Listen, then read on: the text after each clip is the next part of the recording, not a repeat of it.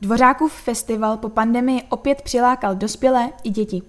Albína Dědičík-Houšková, hudební festival Antonína Dvořáka Příbram.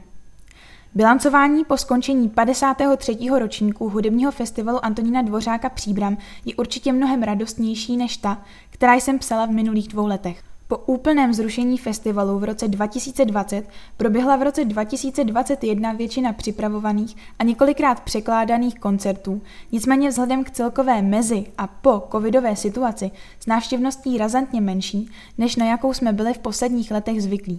Pravdou je, že mnoho festivalů se nemůže pochlubit návštěvností na hranici 95%, který jsme dosahovali v letech těsně před covidem.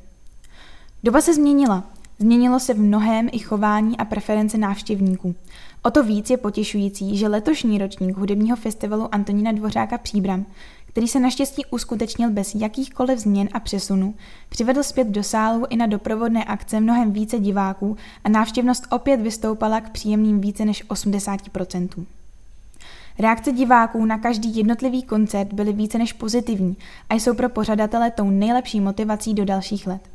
Od excelentního úvodního koncertu v podání jednoho z nejlepších světových ansáblů v podobě České filharmonie přes koncerty virtuozů Jiřího Bárty, Terezie Fialové, Lubomíra Brabce, Julie Svěcené, Ladislava Horáka či Jiřího Rejniše až po fenomenální závěr v podobě gala koncertu nastupující hvězdy světových pódií Petra Nekorance doprovodu PKF Prague Philharmonia pod vedením dirigenta Roberta Jindry byl 53. ročník doslova nabitý skvělými hudebními výkony a programovou nabídkou, ve které si našel své každý milovník klasické hudby.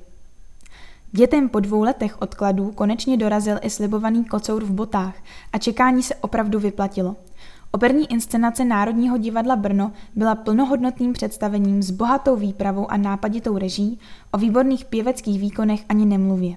Je skvělé, že festival může dětem zprostředkovávat touto zábavnou cestou nahlednutí do světa opery a klasické hudby.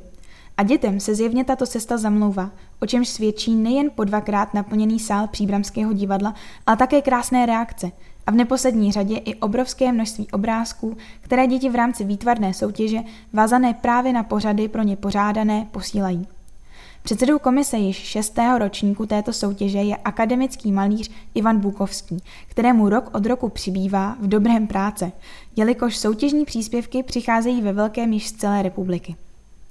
Operou a výtvarnou soutěží ale doprovodné akce pro děti zdaleka nekončí. Pro děti od mateřských škol až po gymnázia, tedy v tomto případě již pro mládež, je určeno také několik projektů věnovaných hudebním nástrojům a interpretaci hudby, které v rámci Dnes Antonínem Dvořákem zavítaly i letos do příbramských školních zařízení. Široké veřejnosti byly určené open air koncerty v ulicích města či u nemocnice, ale letos výjimečně také koncerty přátelství, na kterých vystoupily v kostele svatého Jakuba ansábly z německého Freibergu a italského Valle di Ledro. Součástí koncertu skvělého amerického sboru Morningside Choir v Bazilice na Svaté hoře byla také světová premiéra vítězné skladby z kompoziční soutěže pro skladatele do 40 let, kterou festival letos již po sedmé pořádal.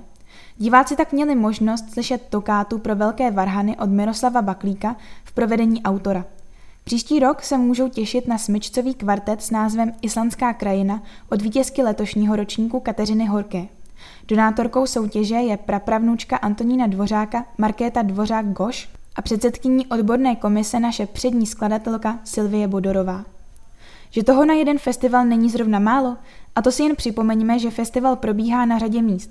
V Březnickém městském muzeu, v kostele v Třebsku, památníku Antonína Dvořáka ve Vysoké, na Svaté hoře, v kostele svatého Jakuba, galerii Františka Drtikola, domě Natura či v Příbramském divadle Antonína Dvořáka.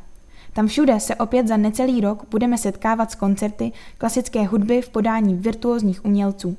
53. ročník je úspěšně za námi, ať tedy žije ročník 54.